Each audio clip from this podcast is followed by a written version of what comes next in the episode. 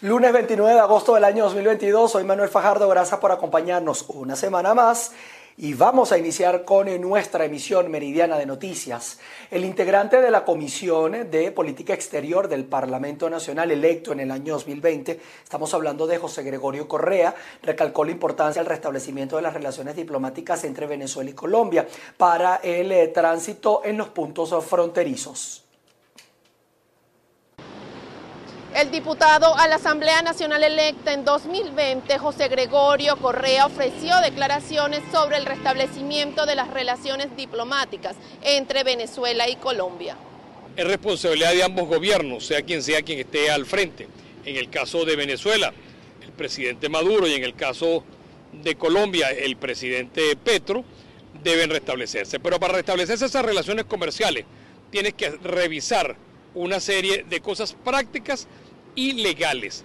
En caso del paso peatonal, el paso vehicular, tienes que ver en qué estado se encuentran los puentes, es una cosa que hay que revisarla.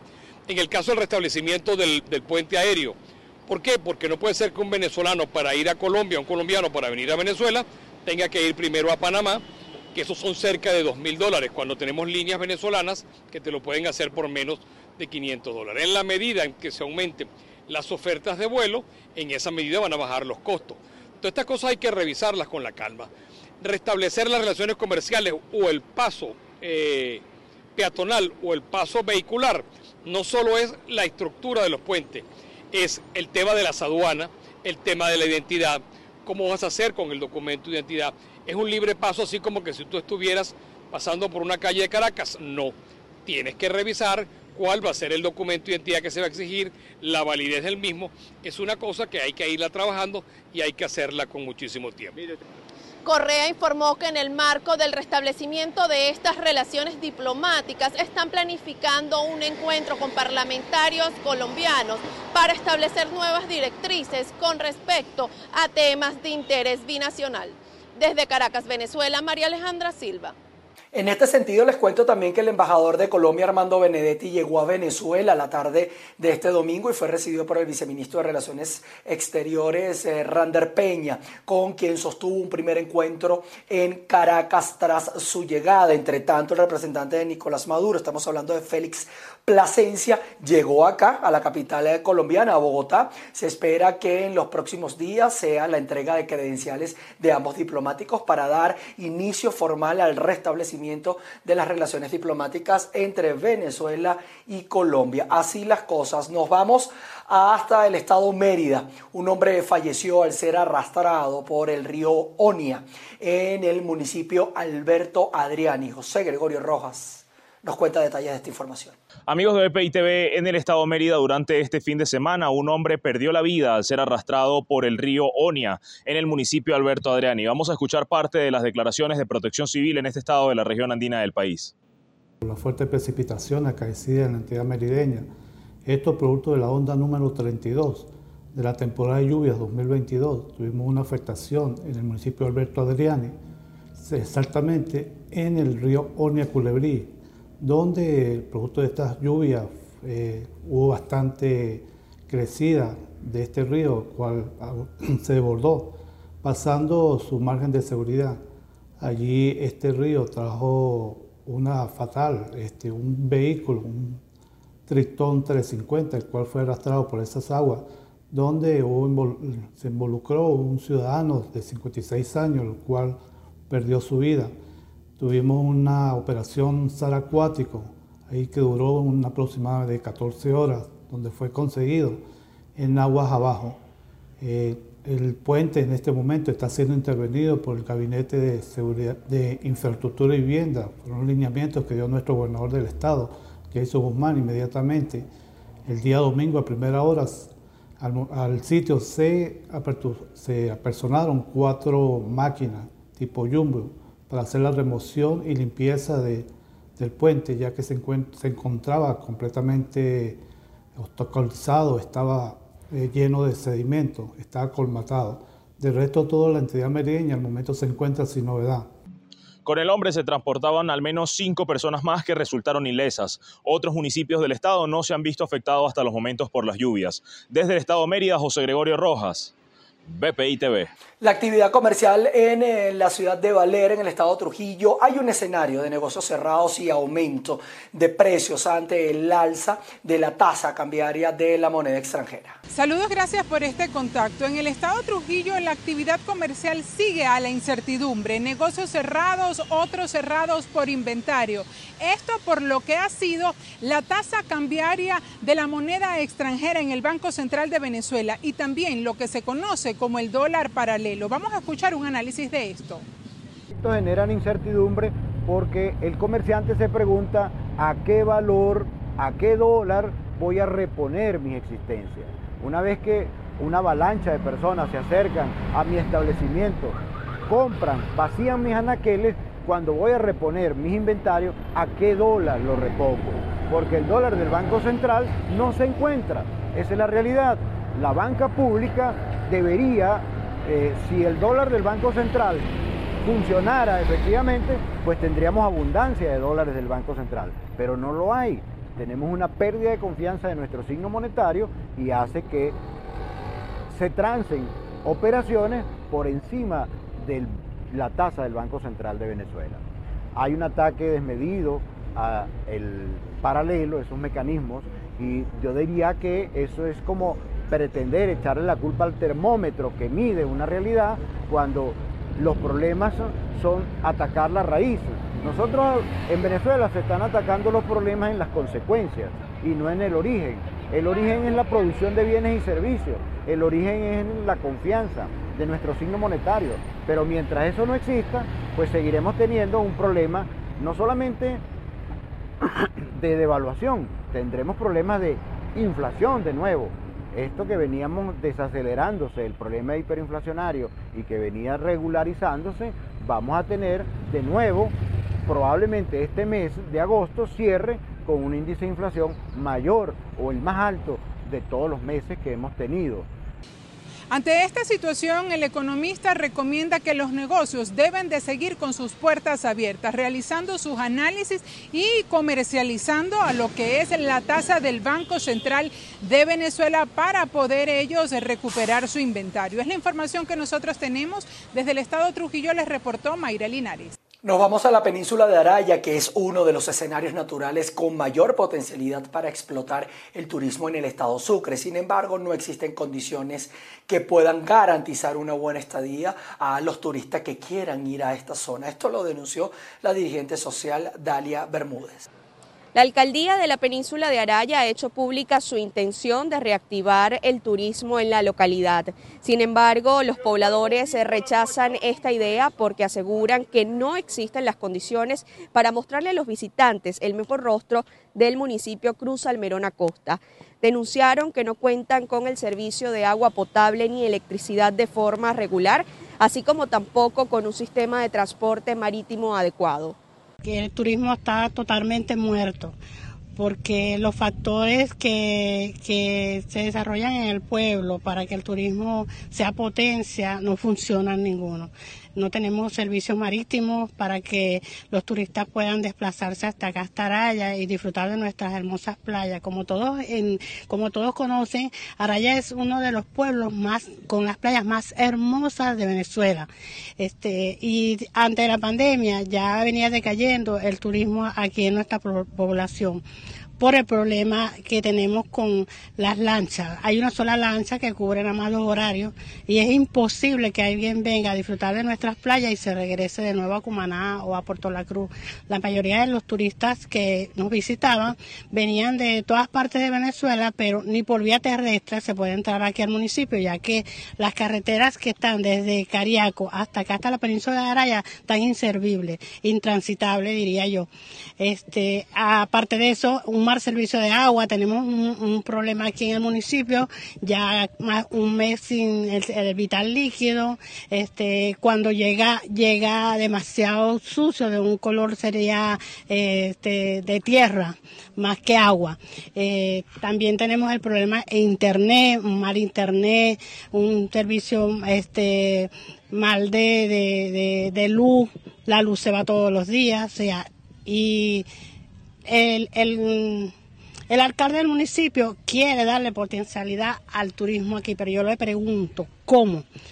cómo se potencializa un turismo en un pueblo donde hay carencia de todos los servicios que son importantes para que un turismo se, se, sienta a gusto en un pueblo.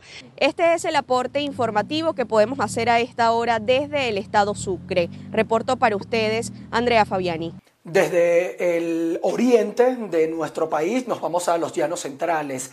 Más de 40 transportistas que cubren la ruta hacia la comunidad del Guafal, esto en San Juan de los Morros, en el estado de Guárico, están afectados por el mal estado de la vialidad. Jorge González está en el lugar y nos informa. Saludos, los transportistas que cubren la ruta hacia la comunidad El Guafal, acá en San Juan de los Morros, capital del estado Guárico, solicitan la reparación de sus calles debido al mal estado en el que se encuentra. Estos indicaron que deben gastar mensualmente aproximadamente 200 dólares para la reparación del tren delantero. Yo como 200 dólares más o menos mensual para reparar un tren delantero de eso. Eso, incluye terminales, bujes, muñones, mesetas. No. ¿Y con qué frecuencia? Más, más, más el pago del, del mecánico. ¿Con qué frecuencia debes hacerlo? Cada dos meses, mínimo, un mes, un mes y medio. lo que daña las carreteras son los yutones que se meten por aquí, ellos tienen su ruta por aquel lado. Tenemos eh, la situación grave que para el trabajo, que por la cuestión de la gasolina, que a veces tenemos que perder un día para esto y eso, y si perdemos aquí, venimos a trabajar un día y entonces ese día mm, nos, nos parte un muñón en la, en la salida del carro, en la llegada y no solamente los que hacemos la labor aquí de transporte, para toda la comunidad, que aquí hay muchos vehículos que, son de la comunidad. Justo la semana pasada nosotros reportábamos la falla de borde que se encuentra en plena carretera nacional, esta que conecta hacia la comunidad El Guafal. Los trabajadores del volante también solicitan la reparación de esta importante arteria vial, sobre todo porque conecta a más de 10 comunidades que disfrutan o se sirven de este servicio del transporte público. En Guárico, Venezuela, Jorge González. Condición crítica. Continúan al menos cuatro de los 12 heridos por la explosión en el edificio residencial Las Palmeras, esto en eh, Puerto Ordaz, en el estado Bolívar. Buenas tardes, gracias por este contacto. Las investigaciones continúan y se mantiene la primera conclusión que han ofrecido las autoridades a la prensa. El estallido se originó por una presunta fuga de gas en el edificio Las Palmeras de la Avenida Atlántico de Puerto Ordaz. De acuerdo con el informe oficial, 12 personas resultaron heridas, cuatro están en condición crítica y fueron llevadas hasta la unidad de quemados del Hospital Universitario Ruiz y Páez en Ciudad Bolívar. Los lesionados que están en peores condiciones son Domingo Campos, de 72 años, quien presentó quemaduras de tercer grado en el 60% del cuerpo y traumatismo abdominal. Luisa Campos, de 67 años, quien tiene quemaduras de tercer grado en el 70% de su organismo. Rosana Campos, de 33 años, a quien le diagnosticaron quemaduras en el 80% del cuerpo y un adolescente de 14 años que tiene quemaduras en el 30% de su organismo. Otro grupo de heridos que sufrió politraumatismo está en situación estable de acuerdo con el reporte oficial. En este grupo están eh, dos niños de 5 años, otra de 9 y un adolescente de 17 años. Se espera que durante la jornada del día de hoy las autoridades se pronuncien sobre este caso, específicamente el secretario de Salud de la Gobernación, quien se tiene previsto que ofrezca detalles sobre la situación en la que se encuentran estos pacientes que están en el Hospital Ruiz Páez de Ciudad Bolívar. Es la información que tenemos a esta hora desde el sur de Venezuela. Sigan con más en el estudio. Miren, familiares de un neonato denunciaron su fallecimiento tras ser víctima de una presunta mala praxis dentro de la maternidad Santa Ana. Esto en la localidad de San Bernardino, en Caracas. Sí, gracias por el contacto. Lo hacemos desde las afueras de la maternidad Santa Ana, aquí en Caracas. Más temprano se desarrollaba en este lugar una protesta por la muerte de un infante de dos días de nacido por una presunta mala praxis médica. A mi lado se encuentra Josmir Chirinos. Ella es tía paterna de este infante, quien nos va a comentar qué fue lo que ocurrió con esta situación. Señora Yosmir, cuénteme, ¿qué es lo que sucedió? ¿Qué es lo que están denunciando? ¿Qué los llevó esta mañana a trancar la calle? Mira, mi amor, nos llevó esta mañana a trancar la calle, que nadie nos da la cara, nadie nos quiere decir qué fue lo que pasó con el niño. El niño nació el día lunes 22 de agosto a las 11 de la mañana y el día 25 de agosto murió a las 3 de la mañana por un, trauma, por un politraumatismo que fue causado en la institución. Lo tumbaron, se les cayó, no sé, a la doctora. Eso es lo que queremos saber. Lo que queremos es justicia para que para salvar vidas de otros niños, que no siga pasando y no fue nada más la muerte de él, sino de muchos otros niños que ustedes mismos pueden darse cuenta acá. ¿Me entiendes? Luego del fallecimiento del niño le hicieron unos estudios que arrojaron que el niño se cayó. Exactamente, que fue que se cayó, que fue lo que arrojó la autopsia como tal, que dice que tuvo un politraumatismo cerrado, mientras ellos dijeron que murió de un broncopasmo, cuando no fue así. ¿En algún momento ustedes les comunicaron que había algún tipo de problemas o que había habido algún tipo de dificultades durante el parto, la cesárea? Una doctora dijo que, la cesárea había sido un poco complicada, mientras otra dijo que había salido en perfectas condiciones. Este, también le pusieron oxígeno al niño y lo único que le dijeron a su madre fue que el niño había nacido un poquito agitado, no le dijeron en ningún momento que había caído, ni muchísimo menos, mientras a los otros niños los entregaron al mediodía, tipo una de la tarde, a él lo entregan a las 11 de la noche. Bien, declaraciones de Josmir Chirinos, ella es tía paterna de este neonato que habría fallecido por eh, circunstancias de presunta mala praxis dentro de la maternidad Santa Ana. Desde Caracas, Venezuela, Irene Mejías.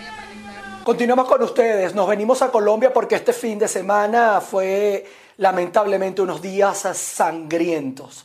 Además de cuatro masacres que se generaron, fueron asesinados dos periodistas. También encontraron eh, cuerpos, dos cuerpos desmembrados en bolsas. Todos los detalles de estas eh, sangrientas informaciones las tiene Miguel Cardosa. Cuatro hechos de violencia con al menos tres muertos cada uno se registraron en el país durante el fin de semana. Las masacres ocurrieron en los departamentos de Nariño, norte de Santander y Atlántico, con un saldo de 14 muertos. Una de las masacres ocurrió en el barrio Pueblo Nuevo de Cúcuta. Cuatro hombres fueron ultimados a balazos en un taller mecánico cerca a la terminal de transporte por hombres que se movilizaban en motocicleta. Tres de las víctimas murieron en el lugar y otro al llegar a un centro de salud. Similar hecho se presentó en el barrio Montes de Barranquilla. Dos hombres que estaban frente a un club social fueron atacados por sujetos en moto y fallecieron en el lugar, mientras que otro que resultó herido murió minutos después mientras recibía atención médica. Una de las víctimas tenía antecedentes por tráfico de droga y un hermano suyo fue asesinado una semana antes en el mismo sector. El tercer episodio sangriento ocurrió en un resguardo indígena de la zona rural del municipio de Cumbal, departamento de Nariño. Ahí murió Adriana Rocío Guerrero, quien había sido corregidora del resguardo Panán, y también asesinaron a su esposo Stalin Calpa Tapué y al comunero Diego Armando España. La cuarta masacre fue perpetrada también en el departamento de Nariño. Ocurrió en la costa pacífica municipio de Olaya Herrera. Se conoció que las víctimas eran cuatro hombres. En medio de esta escalada violenta, también la Defensoría del Pueblo advirtió que la columna Jaime Martínez de las disidencias de las FARC amenazó a sus funcionarios. Rechazamos el comunicado de la columna móvil Jaime Martínez de las disidencias de la FARC, que califica a las alertas tempranas como una táctica de guerra. Esa afirmación, además de errada, pone en riesgo a los funcionarios de la entidad. La Defensoría del Pueblo, óigase bien, es una entidad independiente y de carácter humanitario.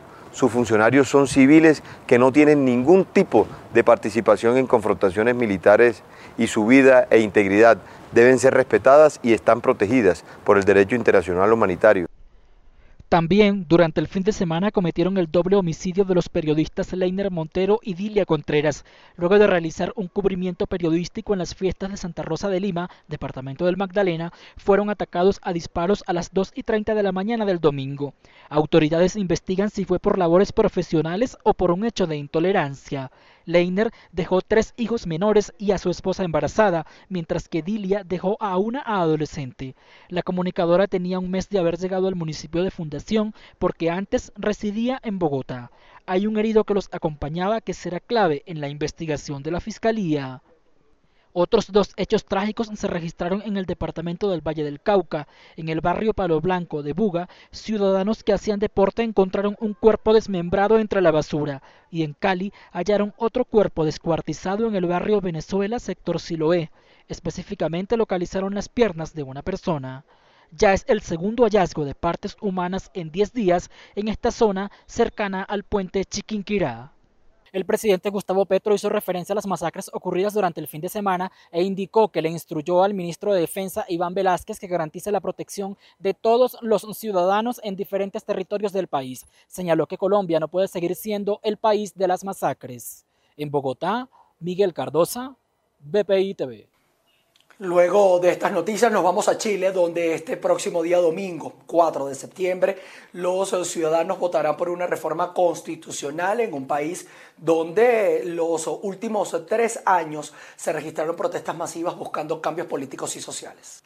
Lo que hace tres años parecía una inofensiva protesta de escolares chilenos en contra de una subida en el boleto del metro terminó convirtiéndose en un cuestionamiento nacional sobre el modelo de la sociedad.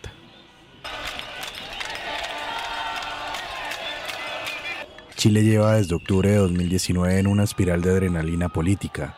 En tiempo récord ha vivido una revuelta por más derechos sociales, un plebiscito sobre la constitución actual, las presidenciales más polarizadas en 30 años y la reducción de una nueva Carta Magna.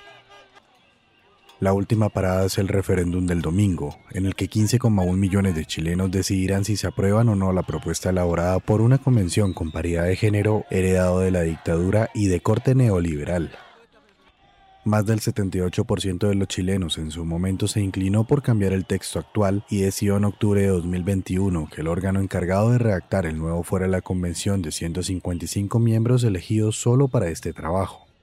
El año 2019 se convierte en este gran estallido social que generó un nivel inusitado de violencia, una, una destrucción de infraestructura, de infraestructura pública y privada, un ataque al, al comercio, eh, y una situación de desorden público que la verdad es que no se ha restablecido todavía en Chile. Hemos seguido con una especie de estallido de baja intensidad los últimos tres años. Claudia Hayes, jefa de carrera de Ciencia Política en la Facultad de Gobierno de la Universidad de Chile, explicó que el malestar constitucional se arrastra desde 1990, cuando se inauguró la transición con la constitución de Pinochet, lo que generó una sensación de democracia incompleta y con la que las personas asociaran los problemas con las normas institucionales. Pese al entusiasmo inicial, la convención fue perdiendo adherentes por los roces internos y varios escándalos. Pakistán requiere de unos 10 mil millones de dólares para recuperarse por los daños que han causado las inundaciones en ese país. Pakistán estima que el daño económico por las fuertes inundaciones se eleva a 10 mil millones de dólares. El ministro de Finanzas pakistaní pidió este lunes al Fondo Monetario Internacional liberar casi 1.200 millones de dólares en préstamos para aliviar la crisis. Al menos 1.136 personas han muerto a causa de las lluvias incesantes desde mediados de junio, que son las peores lluvias torrenciales registradas en tres décadas. Estas han afectado a 30 millones de personas en un país de unos 220 millones de habitantes. Pakistán se enfrenta al mismo tiempo a un momento inestable en su economía, ante el agotamiento de reservas de divisas, el desplome de la moneda local y la creciente inflación. El pasado domingo el país solicitó apoyo internacional para hacer frente a las inundaciones, después de declarar una emergencia en las áreas afectadas y desplegar al ejército. Al menos cuatro aviones con ayuda humanitaria procedentes de Turquía y tres de Emiratos Árabes Unidos aterrizarán a lo largo de este lunes en Pakistán y dos más chinos en las próximas 48 horas. Bien, y con esta información nosotros llegamos al final de nuestra emisión meridiana de noticias. Gracias a ustedes por estar con nosotros en esta actualización. Vamos a estar realizando avances informativos. Hay muchas, muchas informaciones en el tintero que vamos a compartir con ustedes, así que quédense conectados a nuestra señal. Nos veremos en nuestra emisión central de noticias a las 6 de la tarde.